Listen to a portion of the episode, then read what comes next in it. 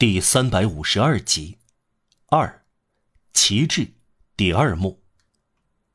起义者来到柯林斯酒店，开始建造街垒以来，没有人注意马波夫老爹，但马波夫先生没有离开队伍，他走进酒店底楼，坐在柜台后面，可以说他自我消失在那里，他好像不再观看，不再思索。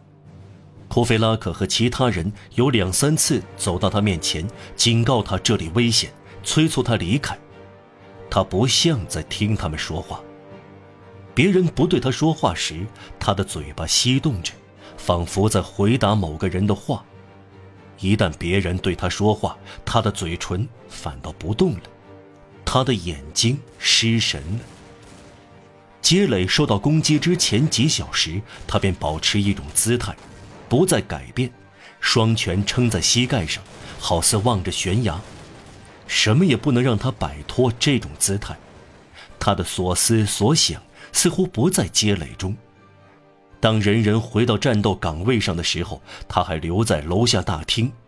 还有沙威，绑在那里的柱子上。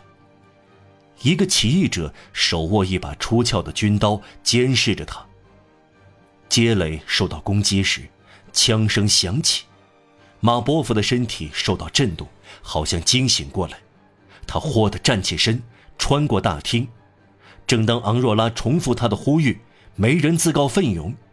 这时，只看到老人出现在酒店门口。他的出现在起义者中引起震动，有人叫道：“他投票赞成处死国王，他是国民工会议员，他是人民代表。”他可能没有听到，他笔直走向昂若拉，起义者带着莫大的敬畏在他面前闪开，他从吃惊的后退的昂若拉手里夺过旗帜，这时没有人敢阻止他和帮助他，这个八旬老人颤动着头，步伐坚定，开始慢慢的爬上街垒的石块阶梯，这情景。十分悲壮和崇高。他周围的人喊道：“脱帽致敬。”他每登上一级，都显得非常惨烈。他的白发，他清绝的脸，他饱满多皱的秃顶，他深陷的眼睛，他吃惊的张开的嘴，他举起红旗的衰老手臂，从黑暗中显现出来，在火把的红光中。变得越来越高大，人们似乎看到九三年的幽灵从地底冒了出来，手里擎着恐怖时代的旗帜。当他来到最后一级的石阶顶端时，当这颤动和可怕的幽灵面对一千两百支看不见的枪，站在这乱石堆上，迎着死神挺立，仿佛比死神更强大时。整个处在黑暗中的街垒出现一个不可思议的巨大形象。四周寂静无声，唯有出现奇迹的地方才会这样。老人在寂静中挥舞旗帜，喊道：“革命万岁，共和国万岁，博爱平等，宁死不屈。”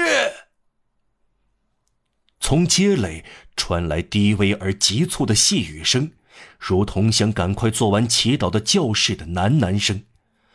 或许这是一个警官在街道另一头下令。随后，刚才喊叫口令的那个清脆的声音又响起来：“退回去！”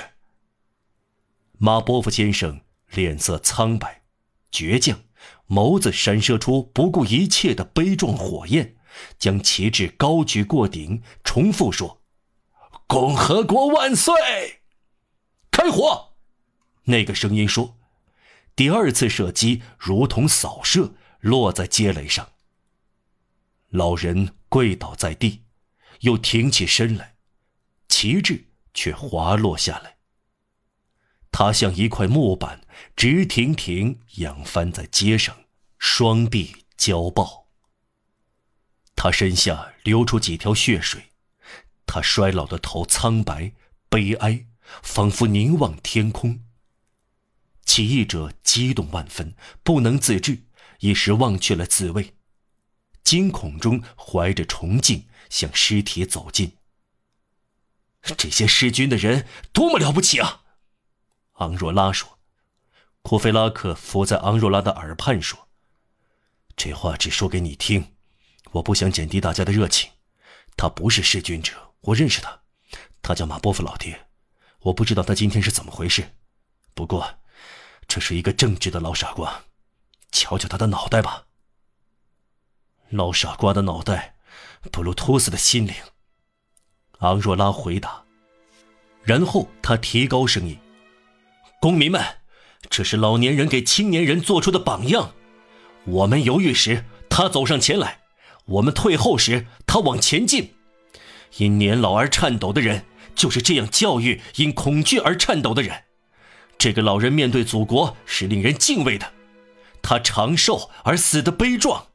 现在，我们把他的遗体掩蔽好。”我们每个人都要保卫这个死去的老人，就像保卫自己活着的父亲那样。他出现在我们中间，使街垒坚不可摧。这番话引起一阵沉闷而有力的赞同声。昂若拉弯下身来，扶起老人的头，义愤填膺，吻了他的额角，然后分开他的双臂。小心而温柔地摆弄这个死人，仿佛担心弄痛了他。终于脱下他的衣服，给大家展示血淋淋的窟窿，说道：“现在，这就是我们的旗帜。”